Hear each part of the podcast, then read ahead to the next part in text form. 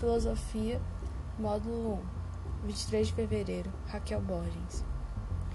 A filosofia, ela está em tudo um pouco hoje, nos jovens, adultos, nas políticas, nas economias e na sociedade. A filosofia é um amigo para muitos, pois ela tenta encontrar soluções novas. Definição de filosofia.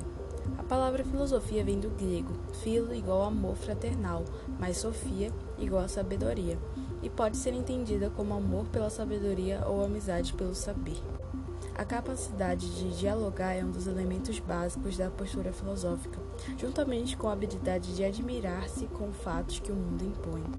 A proposta da filosofia é permitir uma melhor compreensão do mundo da vida, seu propósito não é descobrir as causas dos fenômenos, como faz a ciência, mas eles, é, a proposta da filosofia ela deseja levantar questões e construir conceitos que expliquem o sentido da existência e das atitudes humanas.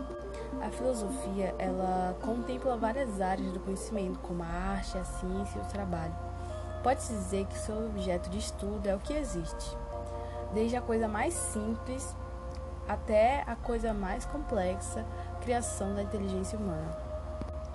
Aqui são os principais temas da filosofia: a metafísica, a epistemologia, a axiologia, a lógica, filosofia da ciência, filosofia da linguagem, filosofia política. A axiologia ela é, a, é filosofia moral se divide em dois campos: a ética que dedica-se aos valores que norteiam o comportamento humano, examinando a essência das normas e dos valores existentes em qualquer grupo social. E a estética observa as funções sociais da arte em seus aspectos formais, políticos e culturais. Busca os princípios que regem a criação e recepção de uma obra artística. Descreve as influências da arte na cultura e na sociedade.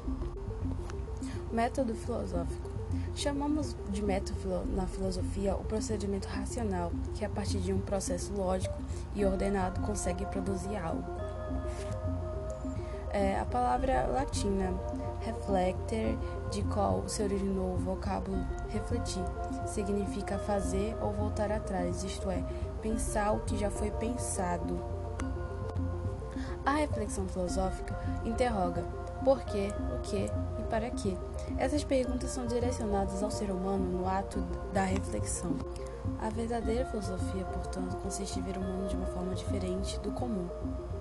É, no entanto, o ato de filosofar não deve restringir ao de interpretar o mundo, deve nos motivar a sentir o desejo de transformá-lo.